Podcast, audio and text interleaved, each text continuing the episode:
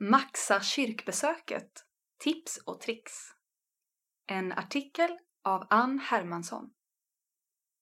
Hur ofta har du fått höra det här med kyrkan är nog inget vi behöver egentligen från andra kristna? Jag gissar att det nog inte är så många gånger, utan att du desto oftare har fått höra att det är viktigt att regelbundet gå till kyrkan på söndagar. Men hur gör man?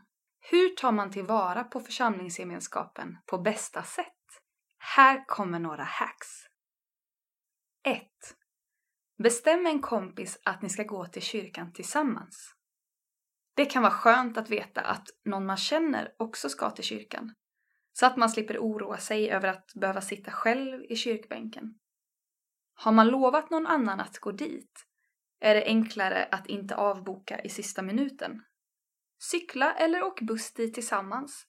Eller bestäm att ni möts upp på plats. 2.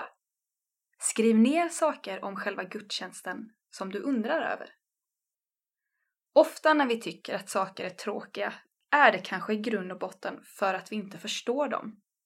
Skriv ner alla frågor du har om själva gudstjänsten. Varför står vi upp här? Varför säger prästen de här orden innan nattvarden? Och ta upp dem med någon efteråt.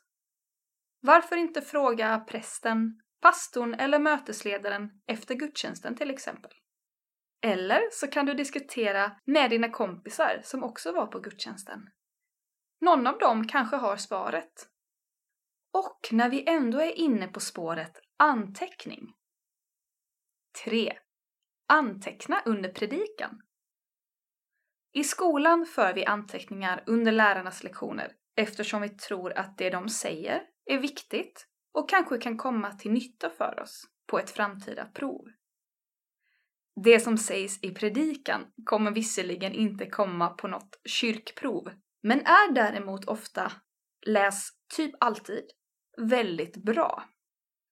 Varför inte skriva ner stödord, bra poänger eller frågor? Det är dessutom ett bra sätt att hålla koncentrationen uppe. Diskutera dina frågor med din kompis på bussen hem eller med någon på kyrkfikat. 4. Engagera dig i din församling på ett praktiskt sätt. Man måste inte vänta på frågan innan man engagerar sig. Man kan erbjuda sin hjälp direkt. Det är lätt att tänka att man bara kan hjälpa till om man kan spela något instrument eller liknande. Men det stämmer inte.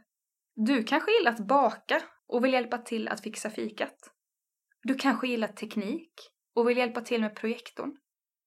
Eller vill du finnas med som förebedjare under gudstjänsten? Det är bara fantasin som sätter gränser egentligen. Jag tror att man känner en större samhörighet i ett sammanhang där man får fylla en funktion. Då blir också gudstjänsten något man verkligen gör tillsammans. 5. Försök lära känna människor i församlingen som inte är i din egen ålder. Det är viktigt att dela sin tro med andra i sin ålder, typ i ungdomsgruppen. Men att ha vänner som är 10, 20, 30 år äldre än en själv kan vara något av det roligaste som finns. Det är egentligen inte så stor skillnad mellan en 17 och en 57-åring som man kanske tror. Båda har, eller hade, favoritämnen i skolan, fritidsintressen och kanske några kloka tankar om dagens predikan eller om livet som kristen. Ställ frågorna som du antecknade utifrån hack 2 och 3. Ta med en kompis och sätt dig jämte någon vuxen under fikat efter gudstjänsten. 6. Tänk positivt om din egen församling. Detta hack kanske inte känns så konkret, men det kanske är det viktigaste av dem alla. Det är lätt att bli kritisk till sin församling och att jämföra den med en som man tycker verkar bättre.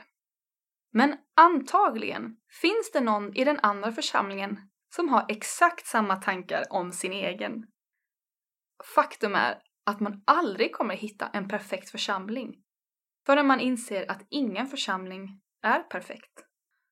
Försök istället fokusera på det din församling gör bra och hur du kan engagera dig för att göra din församling ännu bättre. 7. uppmärksamma vikten av ditt deltagande. Inte nog med att det är viktigt för dig att vara med i en församling. De andra medlemmarna behöver också just dig. Du är viktig i din församling.